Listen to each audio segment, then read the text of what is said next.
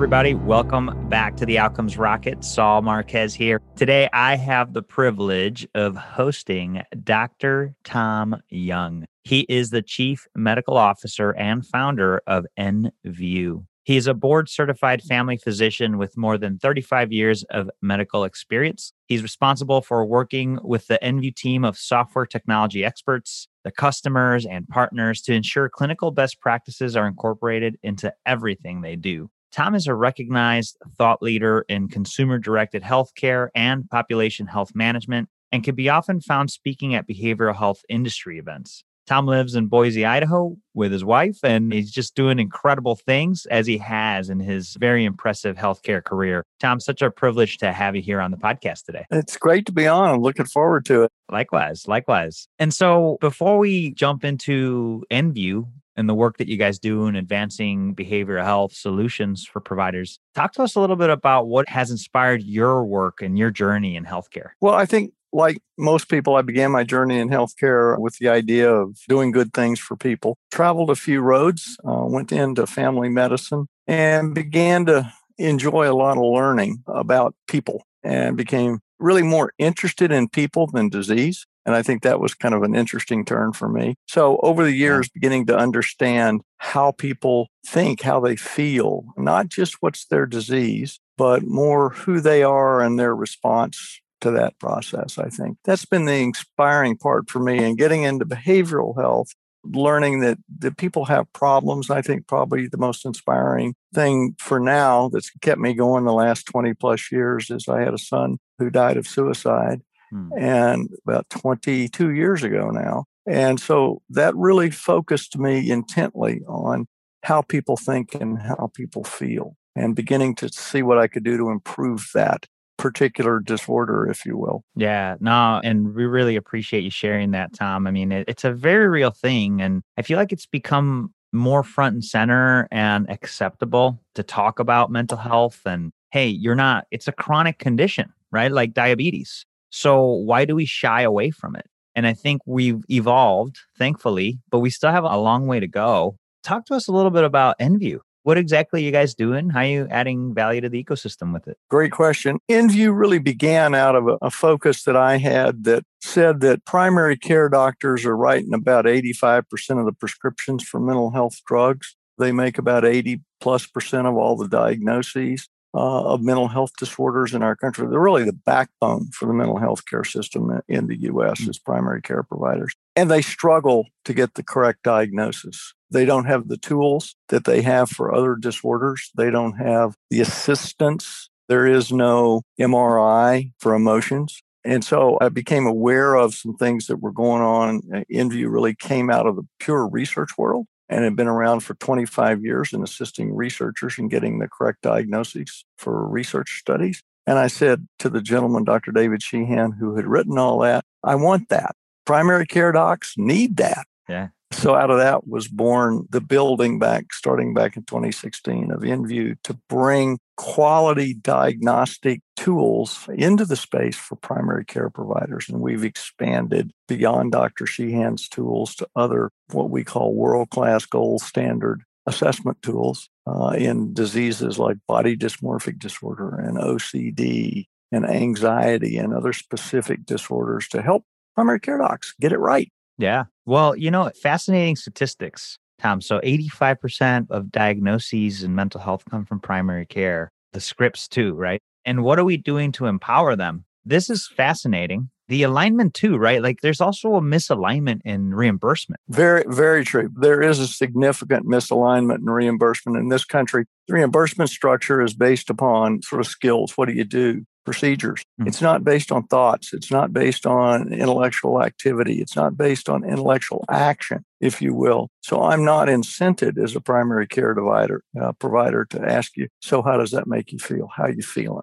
Yeah. I don't really have time. I don't really know what to do with the information. In primary care, unfortunately, it's become how many people are you seeing in a day? I remember back to my primary care days of actually uh, practicing. And even back then, back in the 80s and 90s, I could make more doing a procedure in an hour in my office than I could make all day seeing patients with diabetes or high blood pressure or depression. Yeah. So there is a misalignment. You're absolutely right. Yeah. And so we're figuring this out, right? And and we got to figure it out together. It starts with diagnosis, right? Figuring out that the Mhm. problem's there. And so a lot of times these afflictions go undiagnosed. And so that is an even bigger problem. So I think it's a huge opportunity that you guys are uncovering here. So if you think about what makes NView unique or different than what's out there, what would you say that is? I think there's two things. The first is we're focused on what's called measurement based care.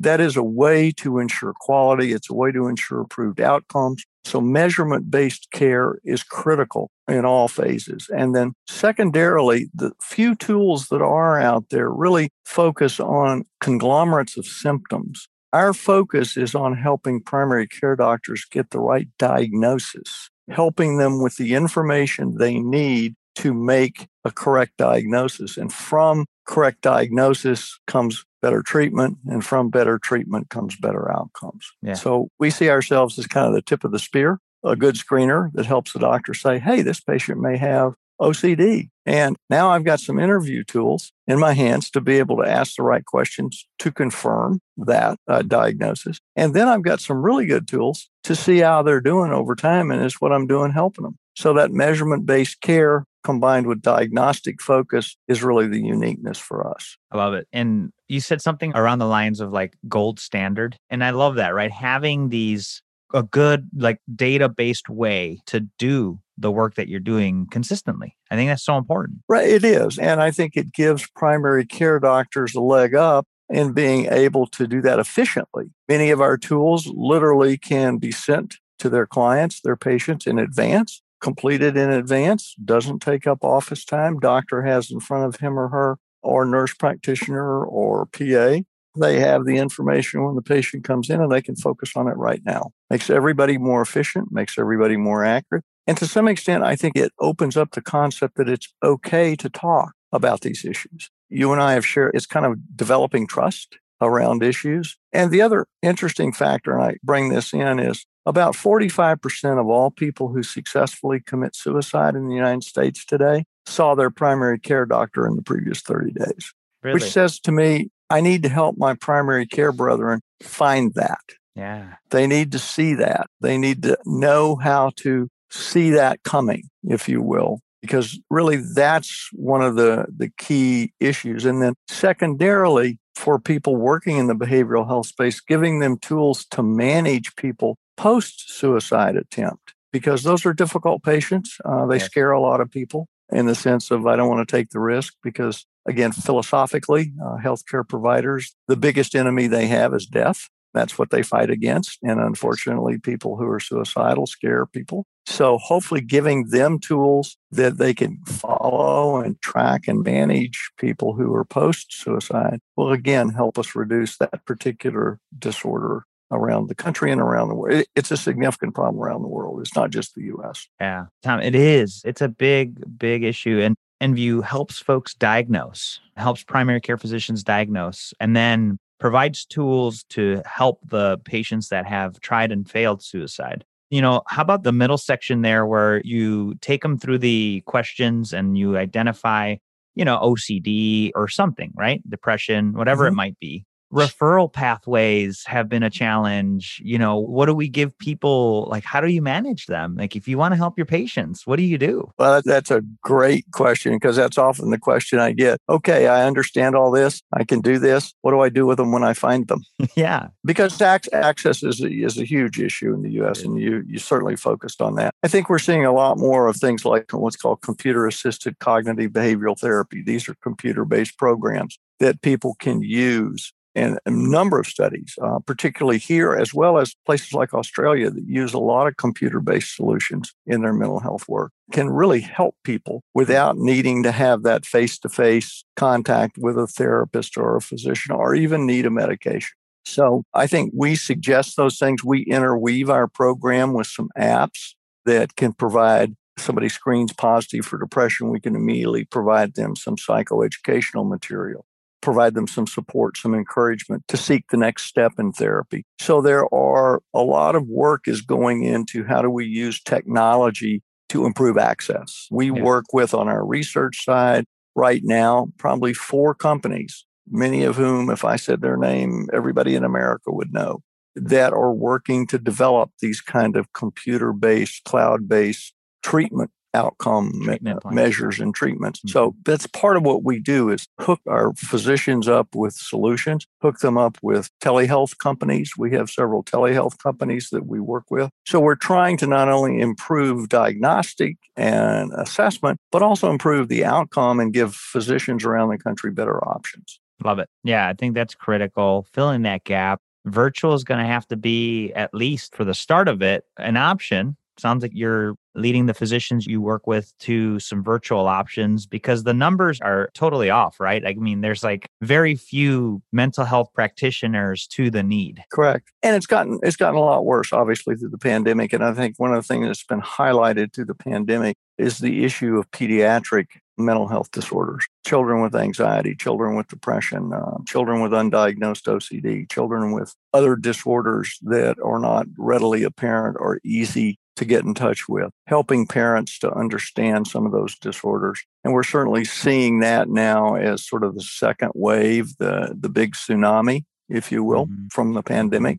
And I think one of the things, if we can say anything, it has done a couple of things. It really has focused our country on the need for behavioral health solutions. And it really has helped us focus on the on the access issue by essentially immediately saying telehealth. We got to get help for people on a nationwide basis. And so I think those two things are both good things that may have come out of this pandemic. Yeah, I agree, Tom. And you know, the unique thing when you talk about like pediatrics is also like where do you capture it? So there's the gateway of the school. Are there any efforts around, you know, accessing it at the school? There are, and we've been working with some folks over the last couple of years uh, around that. We actually have programs now that we've taken into colleges and universities because again that's that's an area where you see significant behavioral health issues. I practice part-time at a college and so i, I see that on a daily basis. At the school-based healthcare yes schools are starting to focus on this. Certain programs are now being brought in. A lot of schools are looking at the ability to, to capture this information be able to refer people.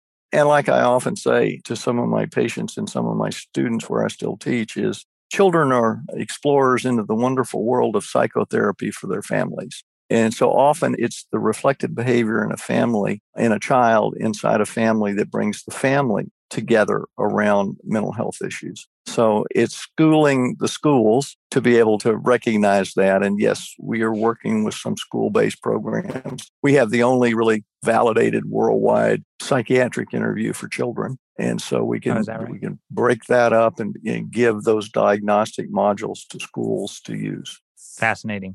Well, look, I think the opportunity is great. The tools and resources that your company is providing, Tom, are, are outstanding. Now, I'm going to switch hats for a second. And I know that during the pandemic, many physician practices have had tremendous headwinds, you know, revenue losses, and everything like that. So, as providers look to supplement that revenue and find different ways to earn, I think these screenings can be a way too, right? I mean, if you're doing the right thing and you're getting paid for it and you deserve it, right? If you're adding value, you deserve to get paid. I'm a firm believer in that. So, do these diagnostic tests you know do they have cpts attached to them? Are there ways for for physicians to get paid? Actually there are a couple of ways and yes they do. The more and more payers are now looking at this measurement based care process and understanding that measurement based care not only improves outcomes but reduces total cost. So they're paying for things like appropriate screening tools. They're paying for tracking tools things that are monitoring people's outcome. So earlier recognition of non improvement saves money for the payer. So, yes, payers are now paying for these tools. The ability for primary care, the, one of the things that limits primary care docs from what's called E&M codes is the ability to have the right documentation.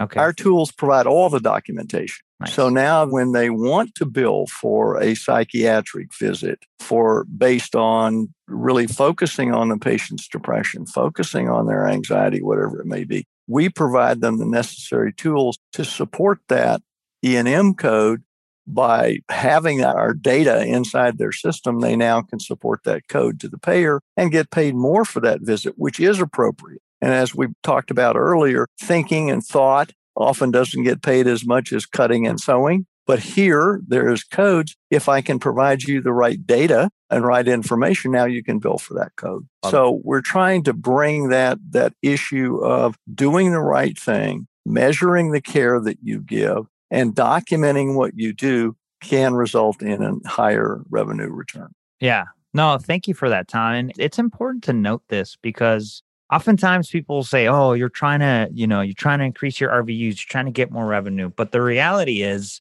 if there's no reimbursement pathway, people are, are very less likely to do the work. And so I love that there's an opportunity here with the E&M. And what does the E&M stand for? Evaluation and management. Oh, yeah, perfect. And it goes back to this idea of chronic condition, right? Mm-hmm. It's got to be evaluated, it's got to be managed. And 85%, you mentioned, is the number of diagnoses that happen for mental health. So I'm grateful that you shared this pathway. And do you think there's a lot of physicians and physician practices that don't know this? I think they understand that they can often get paid a little bit for screening, but I think the biggest problem is really is understanding the the full depth and breadth of what's out there to help them. And so that's yeah. been as we started the business and moved from our pure research background into the space of doing what I built the company for originally, which is giving primary care docs the opportunity to get the right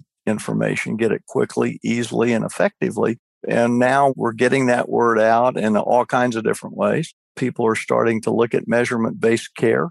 And we are kind of the top of the heap for that with all of the tools from all the different psychologists and psychiatrists that we represent on our platform. And so we're getting there. And I think we've got some really good backwinds, tailwinds if you're a sailor. And uh, so our sails are getting full and the spinnaker's out. And we're moving forward with some haste and hopefully making some change, cutting some waves. I love it. Yeah, this is fantastic, Tom. And as you reflect on the steps that you've taken to build the company, what would you say is one of the biggest setbacks you've experienced and a key learning that has made you guys even better? I think number one, changing our focus just a bit. We started in the research world. I started out talking to individual physicians about it and that you know some physicians could grasp it could get it into their workflow that others couldn't and at one point i finally said i think the turn has to be i have to be able to provide an entire solution that people can take and integrate fully right into their existing platforms. And so moving from a standalone software product to a product that could literally bolt onto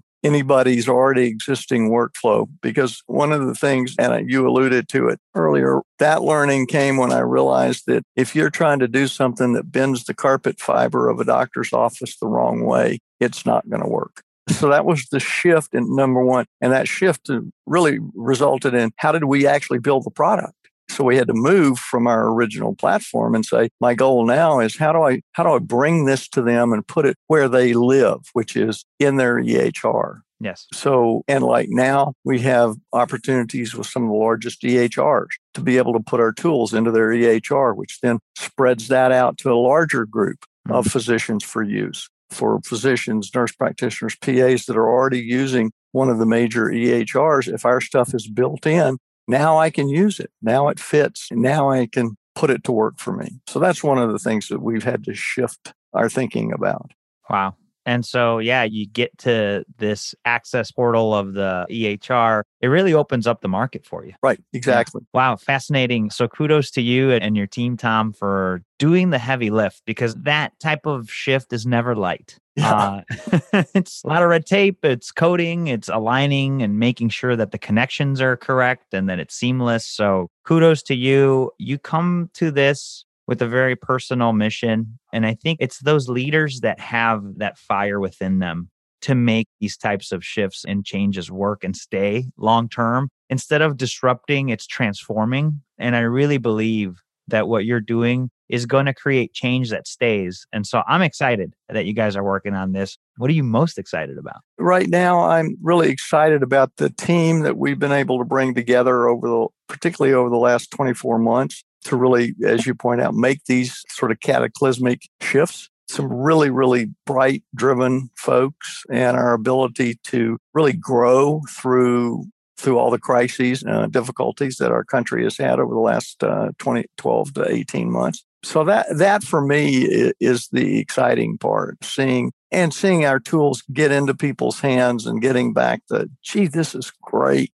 you know, kinds of statements that we get and having people interested in the conversation around behavioral health as a fully integrated component of, of regular health care. And I think that's really the big piece is that wedge that says you need to have behavioral health fully integrated with physical health. And so our, our ability to help do that has been exciting. Yeah, that's that is exciting. The future is bright as a lot of efforts in integrating mental and, and physical health are underway. You're creating a, that pathway, that necessary pathway for physicians to act on it, and I think it, it's invaluable. So, Tom, this has been fantastic. We really appreciate you sharing it, folks. You could go to nview, that's the letter N view.com to learn more about Tom's company and the work that they're doing on advancing behavioral health for all of us. Tom, leave us with the closing thought and also share with us the best way that folks could reach out to you if they want to engage and learn more. Sure. Well, you reach me. It's really simple. T Young, T Y O U N G at nview.com. Uh, happy to take any and all messages and share with you. I think what I'm excited about and what I'm looking forward to is this continued journey of realization in our country of the importance of people's their mental well-being as part of their physical well being, not keeping them separate, but looking at sort of the 360 degree view of people. For me, that's the most exciting change that we at nView could help facilitate is the sudden realization that your mental health, your mental well-being is just as important as your physical well-being and that providers become comfortable with those conversations. Well said. Well said. Well, Tom, we appreciate it. And folks, I uh, hope you enjoyed this interview with Dr. Young. The work being done by him and his team is paving the way to what we need to receive the care for mental health. And so, really appreciate your time here, Dr. Young, and looking forward to staying in touch. All right. Thanks, all. Look forward to it. Have a wonderful day.